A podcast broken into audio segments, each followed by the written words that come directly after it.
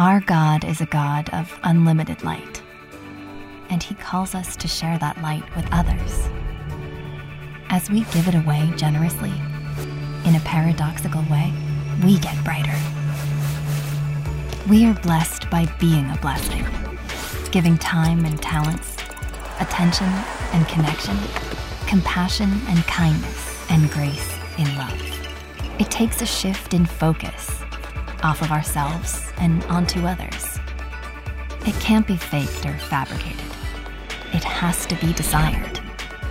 It fills us up, and we can't help but spill Jesus onto those around us. So, what would happen if we intentionally pursued a life of living generously? And what would it take to be known for our genuine and extravagant generosity? God has called us to live a life more abundant. And that truly comes when we become generous. Well, good morning, Cornwall Church here in Bellingham, in Boca. To those that are streaming online, I understand we've got folks that are at cornwallchurch.com in Texas, Los Angeles, and San Francisco joining us this morning on the live stream. And greetings to those watching on the big screen in Mount Vernon. If we've not yet met, I'm Brian Mengel. I am the campus pastor at our location in Skagit. It is great to be with you today. And before we dive in, I just have to mention about last weekend. If you were here, you know it was a very profitable weekend to be at Cornwall Church. Quite literally, as Cornwall Church, Pastor Bob stood here and gave out thousands of dollars to those that were here in Bellingham and at our Mount Vernon location with the goal, the purpose, the direction to be generous with our finances. And then he invited you to share the stories of how you would use the money in the envelope, that $10 bill, uh, to bless others. And the stories, your stories, have poured in. Uh, he handed me, I think, four to five pages of your stories, and he asked me to share just a couple. The first says Dear Cornwall Church, I attended this week as a guest. You gave me $10 and challenged me to pray about how the Lord would have me steward this excess money. As a young adult, I was confused in college about the teachings of the Bible, and it led me to investigate on my own. And as I read, my mind, my heart, and my life were transformed. It's a tremendous privilege to be able to read the Bible whenever I wish. And so I knew that I used my $10 with a little more to give to the YouVersion Bible app so that others can have that same access to God's Word. Another person said, As soon as I received the $10, I knew what I was going to do with it. I wanted to triple the amount and send it to the Bread of Life mission. When I got in my car, I checked my email. I had an email concerning the status of Bread of Life with the chaos in Haiti. Right then, I knew God was affirming my decision on that $10. Another person writes, My wife and I took our $10 times two and added to it a little bit. We purchased winter hats and mittens for the little children of Options High School Grads program, a program for teen mom and dads with free childcare for children birth to preschool so that those parents can stay in school and continue their high school education. Thank you for the opportunity of a seed gift to hopefully bless these young parents and their children. A couple more. I gave my $10 plus a little bit more to help a senior citizen I know with expenses related to her cancer treatments so she can buy gas or other needed items, as well as treat herself to a ball of yarn and some new nail polish. One more. Our daughter works for DSHS with single parents and single parents to be coming and going. My husband gave his $10 to buy a birth certificate for a single father of three who just moved from Utah. He couldn't find work until he could find a birth certificate for his youngest because he needed state care. Thanks for moving me to give generosity, generously. Thank you so much for moving in a way and using your $10. And if you have yet to do so, do it. Pray how God would have you use your $10 to be generous. I don't know about you, but this series in particular has been incredibly convicting for me. It seems that week after week, there is a different, tangible, doable challenge, a way for us to be more generous with our grace, with our encouragement, and our finances. And this week, we look at how we can be more generous with our hospitality. But first, it's important that we baseline hospitality before we dive in to get a root understanding of what it is. You see, hospitality is not courtesy, it's not politeness, it's not empathy, it's not sympathy, it's also not customer service. You know, if you walk away from a restaurant or a theme park, or you make a return at a store and you walk away saying, that was great hospitality, it actually wasn't. It was great customer service. Hospitality is a couple of things. This is not your fill in. Hospitality, one, is action. It requires to, us to do something. It's also personal. Kind of like last week when Pastor Bob reminded us that our finances are not ours. The money's his. He has entrusted us to steward it. Therefore, hospitality will require you and an extension of what you perceive is yours, your home. We can't be hospitable in, in the commons before or after service or a walk in the park or at our favorite coffee shop. Hospitality will involve you and the sharing of the place God has provided you. It's also biblical. Hospitality is mentioned by name or in description throughout the Bible, and it all begins with God in Genesis 2. Genesis 2 8, it says this Now the Lord God planted a garden in the east, in Eden and there he put a man he had formed. The Lord God made trees out of the ground, and they were pleasing to the eye, and they were good for food. And then we know God saw Adam needed a helpmate, a companion, and he creates Eve. And we read that together they enjoy this wonderful, abundant garden that God had created. And then we know how the story goes from there. But here is what is incredible Genesis 3:21 says, "The Lord God made garments of skin for Adam and his wife and clothed them." Even in the midst of this highly disappointing situation, this is how we know our God is a personal, hospitable God.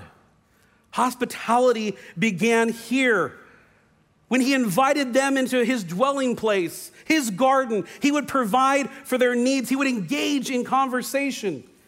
Hospitality began with God as our example. Therefore, let that be our starting point. Knowing and engaging with the idea that hospitality is more than a suggestion. It's more than a suggestion or a good idea, it is a command. And there's a difference for example, if you go to a restaurant, your waiter might make a suggestion off the menu, or a friend might make a suggestion of a movie to see. But a suggestion is an idea that you get to say yes or no. However, a command is not optional. When someone gives an order, like in the military, it must be carried out. A command is an order you have to follow, especially when the person giving the command has authority over you, and that is God and us. In Mark 12, it is clear. It says this You shall love the Lord your God with all your heart, with all your soul, all your mind, and all your strength. We know that. It's number one, check, got it. But then the second is this love your neighbor as yourself. There is no commandment greater than these. The NLT will say it just barely different. The second is equally important. The King James Version will say, and the second, like it, is this. So for the Christ follower, the command is simple love God, love others. Love God, that's vertical. Love others, that's horizontal. In other words, God's saying, if you really love me, you're gonna love those around you. And make no mistake, this is not a suggestion. For every follower of Christ, this is our command. Paul would provide some clarity to this when he would write to the Romans. He would say this Be devoted to one another in love, be committed to love. Honor one another above yourselves. Think of other people more important than yourself. Share with the Lord's people who are in need. And the training ground for all of that is this practice hospitality. God is serious about hospitality, likely because it involves people, and God loves people. The Greek translation for the word hospitality is simply this a love for strangers. A love for strangers. Oh, did you hear that? That was a collective gasp of all the introverts in the room.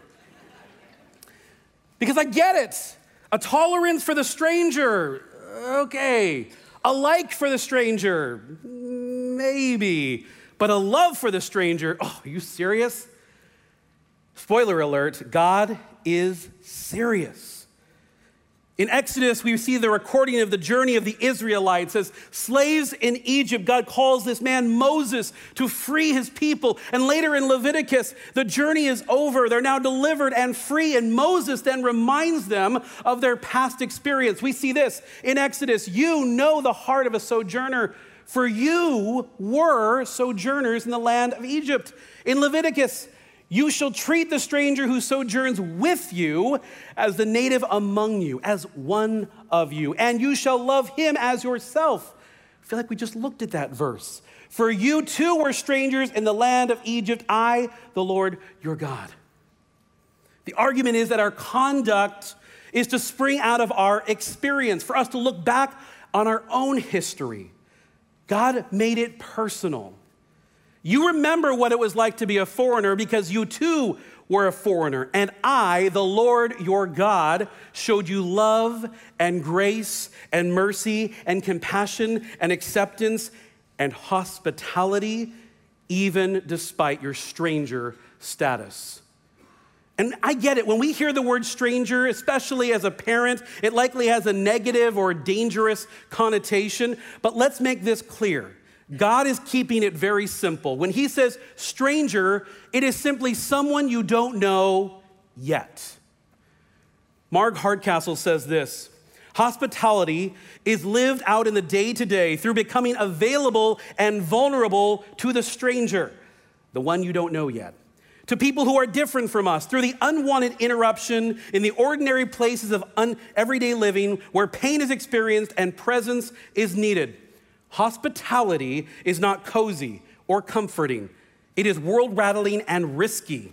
It's about encounters full of God's grace where kindness and respect are practices. She continues, it's hospitality that was modeled to us by the one who went among the crowd and was touched by the unlovely and the undeserving and the unloving, gave bread and fish to the hungry and water to the parched. It was the one who lost his good reputation because of the company he kept but through his acts of radical hospitality, enabled people to have sacred encounters with the God who transforms lives. So we keep this definition, this very long definition in mind, and we ask the question how can we become more generous in our hospitality for the introverts and the extroverts in the room? Because I'm guessing you introverts out there might have a mild sweat an elevated heartbeat, and you're wondering where is the closest exit? How long is this message going to last? And the extroverts in the room, you're thinking, this is great. I'm gonna put some meat on the Traeger this week. We're gonna have some parties at our house. And the truth is, we have to find a happy medium. We're going to meet in the middle. And we're going to do that by finding a compromise and walking through some ideas with Hospitality 101. First and foremost, we have to do this. We have to keep our attitude in check. Keep your attitude in check. It might sound simple, but we have to start here. Because hospitality will cost you. It's going to cost you in time and in resources and in food and in energy and, yes, an invasion of your personal fortress, your home. Attitude is essential because we have to have joy to be a hospitable host. Now, am I saying you have to be over the moon? It's Christmas morning, enthusiastically excited? Not at all. What I am suggesting is you need to reflect on what is stealing away your joy from being generous in practicing hospitality. Perhaps it's that the idea of hosting people, strangers or otherwise, creates in you a physical anxiety. Well, David had something to say about that. Psalm 94 19. When anxiety was great within me, your consolation brought joy to my soul. Maybe it's a time issue or a lack thereof. More on that in a moment. Maybe it's outside your comfort zone. And if you've been a follower of Jesus for any amount of time, you know this one doesn't fly. We're always pushed outside our comfort zone. Or maybe, maybe you just don't want to. It's been a long week, it's been a long day. What you want to do is come to your house, sit on your couch, and do nothing. And then you're reminded oh, wait, company is coming over tonight. These are real feelings. And then yet we look to the authority of Scripture and we see in 1 Peter 4 9 it says, offer hospitality to one another, uh oh, without grumbling. Some versions will say without complaint. We're talking about two very different attitudes one of joy and excitement, and the other of grumbling and complaint. You know, I was racking my brain trying to think of an example, and then I thought of one of a story of two gentlemen, two French gentlemen from somewhere in the 1800s. They worked in a castle uh, belonging to a very wealthy prince. And one night they were visited by a, a girl from the local village. And they open the doors and they bring her in, and not just that, but they give her the royal treatment. I found a picture of these guys. to be fair, I didn't do a Disney reference in the last sermon, so there we go Beauty and the Beast, Lumiere, and Cogsworth. The one on the right, Cogsworth, he's the head of the staff and hardly interested or excited or joyful about showing any kind of hospitality to this stranger.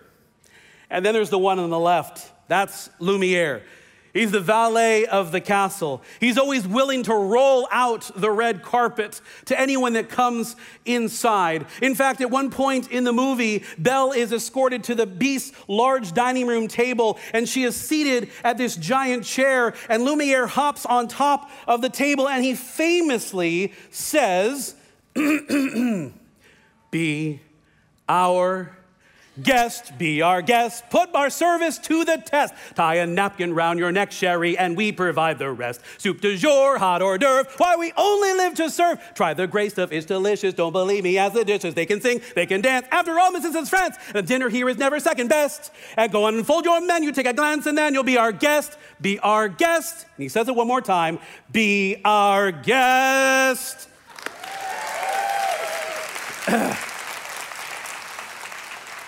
Thank you. Talk about a guy who, with joy and excitement, rolls out the red carpet.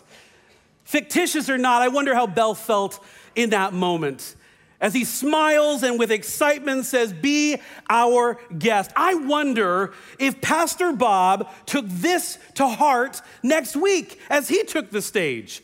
I wonder what it would look like or what it would sound like. I, I wonder if it'd be like, um, be my guest, be my guest, put my preaching to the test. Just sit back, open your link or the app, I'll do the rest. Scriptures here on RTV, big and bold so you can see. Final fill in, excitement's mounting, it's 40 minutes, but who's counting? I wonder if it'd be something like that.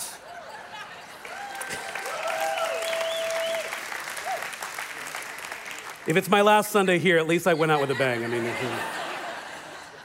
I believe, in all seriousness, to accomplish hospitality as God intended it, we got to be more like Lumiere and a lot less like Cogsworth. We've got to be willing to offer hospitality without grumbling and without complaint. So check your attitude. Number two, pray for your guest list. Pray for your guest list. Be in consistent prayer about who it is God might have you invite.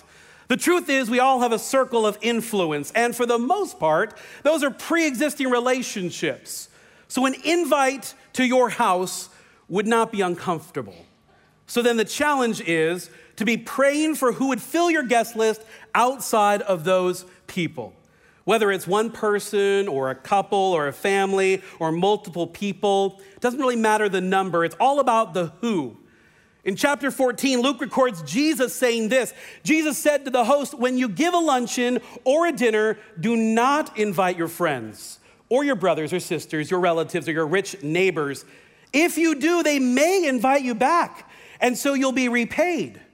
But when you give a banquet, invite the poor, the crippled, the lame, the blind, and you will be blessed Although they cannot repay you, you will be repaid at the resurrection of the righteous. Let me be really clear here. I am not suggesting, and I don't think Jesus is dictating, that every dinner party at your house from here on out has to be involving exclusively the poor, the crippled, the lame, and the blind. In fact, the New Testament is very clear and it's full of encouragement for believers to come together, to be with one another to build each other up, to encourage for the benefit of all.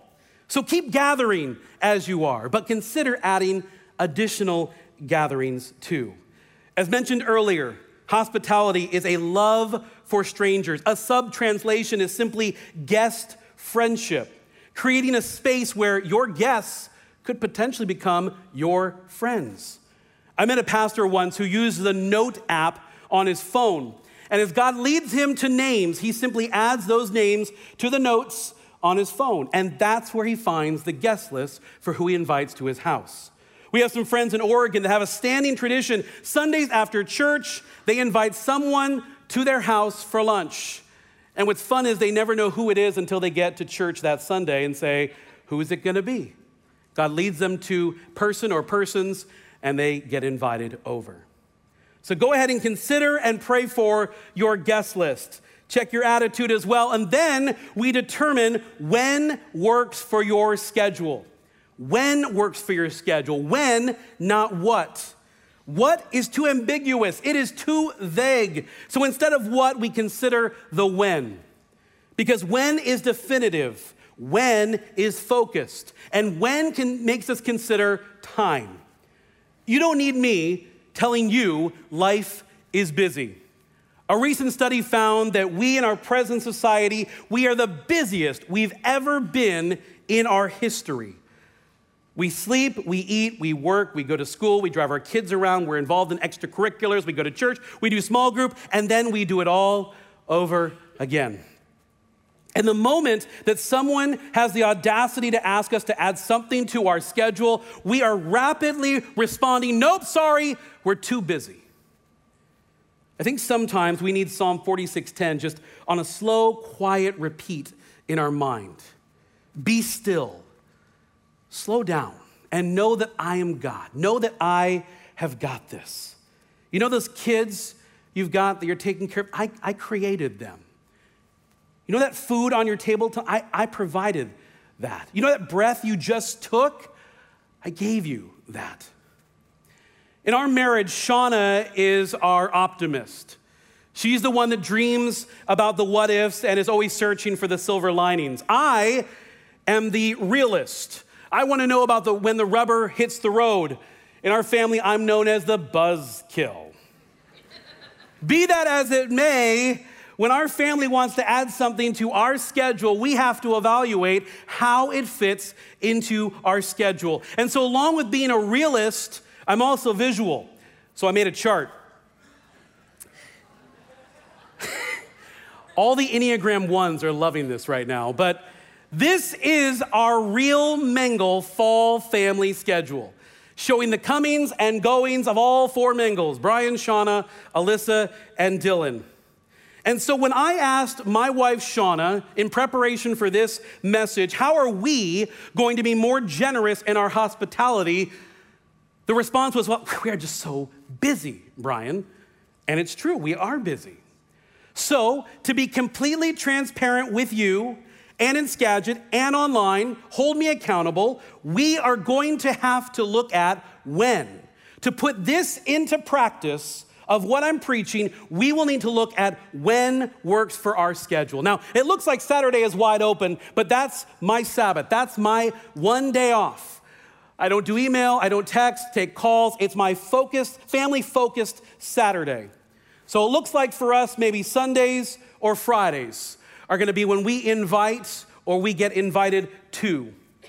So be realistic with your family's schedule. What works for you? And consider your family's capacity. But realize that everyone does have a when that works, even as busy as you are. And when you have the when, then determine the what. Is it a dinner party? Is it snacks watching the Hawks game? Is it coffee and dessert one night? Is it a post church lunch? Whatever it is, you decide the when and the what. So you've got the guest list, and now it's hosting time. And then we get to something that's very, very crucial abandon perfection. Abandon perfection. For the Marthas in the room, this is uncharted territory. In chapter 10, Luke records an interaction with Jesus, his disciples, Mary, and Martha. Martha invites Jesus in. The Bible says she opened her home to him. And you likely know the story. Mary, she gets the gold star. She's sitting at Jesus' feet while Martha is fritzing around the kitchen, being distracted by all the necessary preparations. And finally, she has enough. And in verse 40, she comes barging through the, the doors and she says, Lord, don't you care that my sister has left me to do all the work? Tell her to help me. And in a way that only Jesus can, he gently reminds Martha to focus on what's most important time with him. Who knows? Maybe she was making his favorite meal or getting him a drink of water. But what was most important still was proximate time. When you come to our house, Shauna is our Mary. She'll meet you at the door. She'll bring you into our living room. She'll sit down with you, give you eye contact, engage, laugh, cry, smile. And where will I be? I'll be Martha Ean in the kitchen. Will there be anything to do in the kitchen? Not at all but that's where I'll be, fritzing around, asking if you need a drink. And then I, of course, there's a point in our hosting of people that I get so frenzied and Shauna, get in the kitchen. And she comes in, she's like, what do you need help with? And I say, I don't know. I just needed you in here because I was by myself. Here's the shocking truth about you living in your home. You live in your home. So it's okay. We all do laundry. We all have the red spaghetti that splotted over on your pot last night. We all have stacks of mail that we need to sort. We all have shoes that didn't quite make it into the shoe rack. So, why is it that we pretend that Joanna Gaines just blitzed through our house before company comes over? If we abandon perfect, we can embrace real life. And if we abandon perfect, we can genuinely show hospitality to our guests. I read years ago that Pastor John Piper and his wife, when they have guests over to their home, they do something unique. Regardless of the meal and regardless of who is at their table, whether it's a dignitary or someone from their church, their meal is served on paper plates. When an interviewer asked, Why is it you do that? He said, quite simply, My wife and I don't want to spend any amount of time working on clearing dishes or doing dishes or spending time in the kitchen. We just want to be with our guests. Recently, we had some friends stop by, someone unexpected, and they knock on the door, and we greet them at the door, and, and I thought that's where we were gonna have the conversation, Martha. And then they come in the door, and we walk and make our way into the living room. And as we're talking, I look down to the left to our couch, and a Martha ism kind of came blurting out of me. I said, Oh no, Dylan's underwear's on the couch.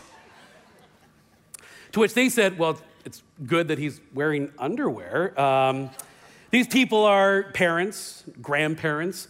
It didn't faze them one bit that our laundry was unfolded and sprawled across the entire L shape of our L shaped couch. Christians, we often give in to this misnomer that we have it all together, but we can dispel that rumor because it is not true. So, yeah, sure, run a vacuum, pick up the laundry, but I guarantee the guests you invite over are more interested in the invitation than your house looking perfect. Okay, fast forward. You've had a great experience. You took the message to heart. You were hospitable. It was a success, and you're ready to do it again. Or you take this to heart, you give it a try. It's not a success, it's a flop. You're ready to toss in the towel. Pastor Brian, well, we tried.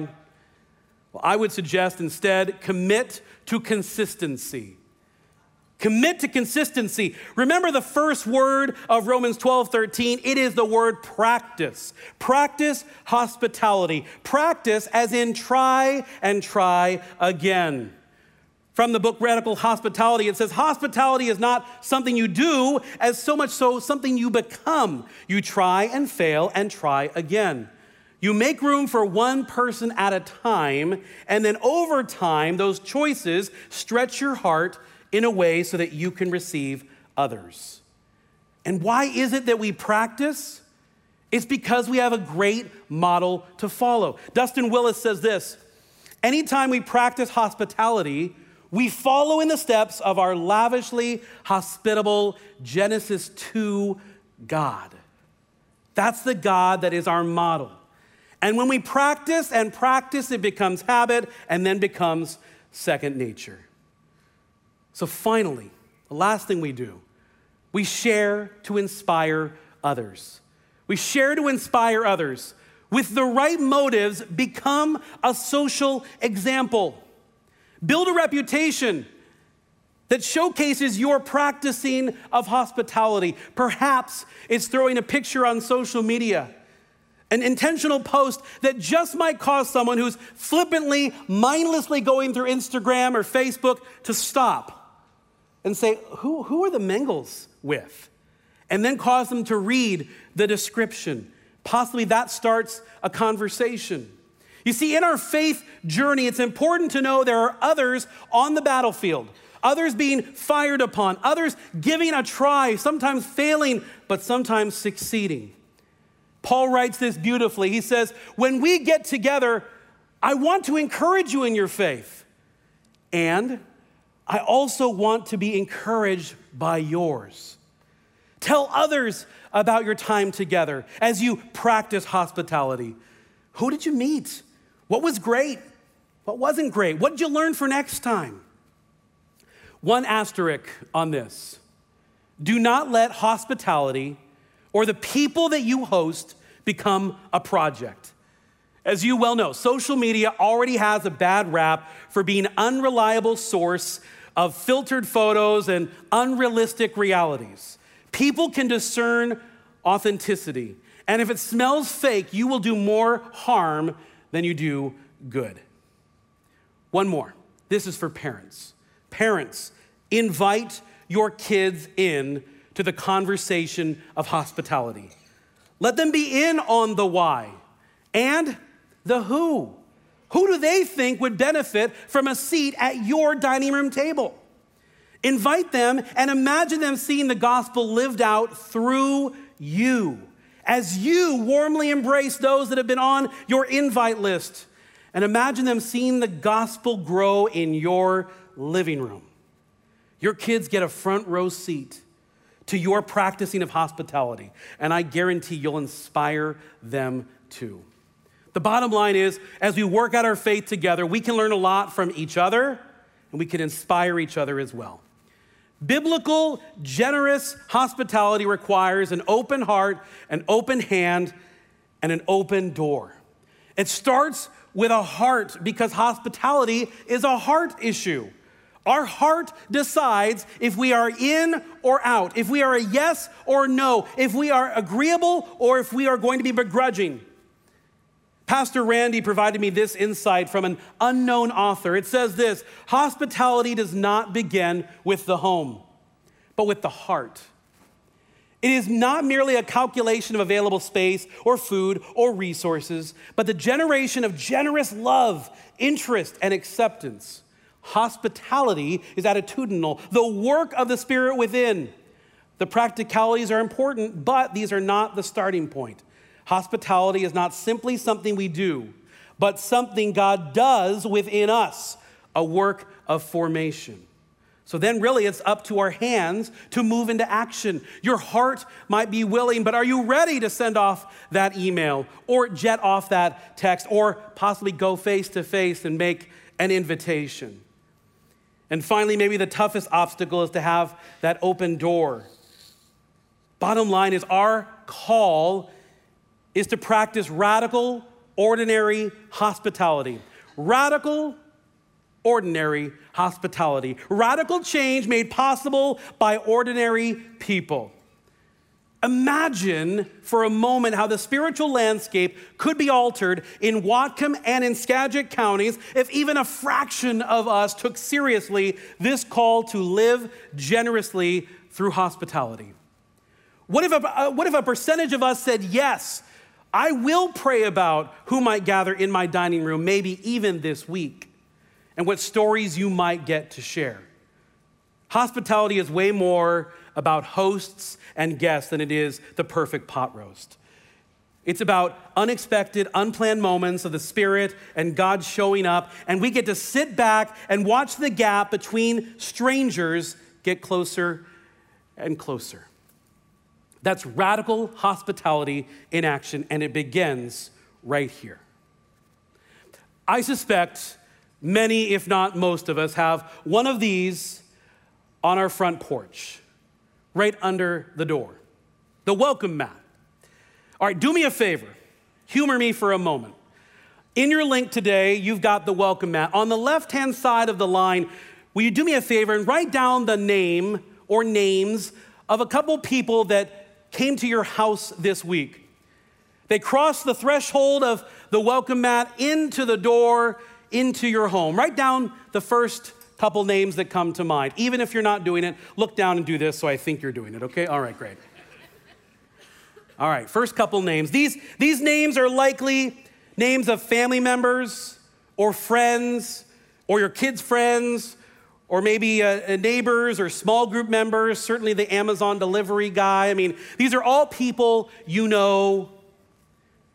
You know, if your welcome mat had a job description, I think it'd be this greet and welcome anyone that comes to this house. Greet and welcome anyone who comes to this house. But we, we don't really want that, right? Like deep down, we don't really want that to be true.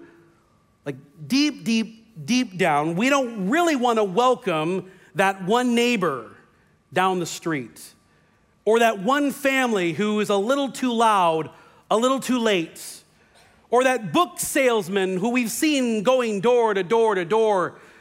Certainly not that missionary of a different religion. But the truth is, wouldn't Jesus have rolled out the welcome mat to them? In fact, we see that he did.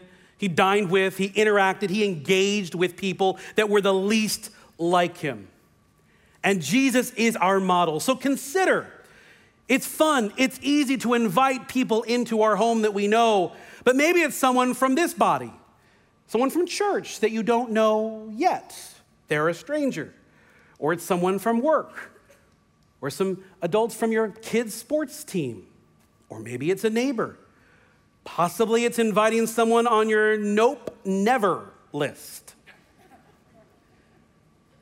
As we were driving home last night, my family was here at the five o'clock, and we were driving home after having dinner. And at dinner, uh, my son Dylan, who's eight, said, Dad, who are we going to invite over? I said, You were listening? He said, Yeah, yeah. Who are you, who are you thinking is going to be uh, invited over? And I said, Well, buddy, who do you think? And we had this idea that we'd all write down the name on a piece of paper and then show each other. And so we all did. We wrote down names and we kept them face down and then we flashed each other the names. And it was a lot of like, oh, oh, really? Whoa, them? it's true. So here's what I want you to do I want you to do that exercise with us. On the right side, in this blank, write down the first name that comes to mind that's not on this side that God might have you invite to your house this week. Things just got real. I'm serious though. Who is it that comes to mind straight away that maybe is even on your nope, never list? That you are feeling like to be generous with my hospitality, it means an invite to this person. And if you can't think of it right now, pray about who is going to fill the name on this side. Who is it going to be that you're willing to say to be generous with my hospitality and what God has given me? It means I'm going to invite this person over my welcome mat as a stranger into my home. This is our challenge, me included. Hold me accountable to it. Let me share one more disclaimer. Hospitality is not cookie cutter. So do not leave here feeling defeated or discouraged or frustrated. God made you perfect exactly as you are. And in this moment, He knows how you're feeling and He knows how you operate. And so, for some, practicing hospitality, this is natural, this is easy, this is exciting. And for others, this will be a struggle. Hospitality will look different for all of us, and that is okay. Every Christian, though, is called to practice hospitality, and that means everyone will practice, but differently. Practicing something is better than practicing nothing at all. Here's what's exciting, Cornwall. If, if the previous weeks of this series are any indication at all, it seems like now more than ever, Cornwall Church is ready to look less like the world and a whole lot more like Jesus. And so I believe we will take this challenge on. People will wonder why, and you'll get to answer. I believe that through the generosity of the grace that we offer, the finances that we share, $10 at a time, the encouragement that we give, and the hospitality that you will extend, I think we should be mindful then of Romans 12. Take this to heart as we go today. To be devoted to one another in love, to honor others above ourselves, to share with the Lord's people who are in need, and ultimately to practice hospitality.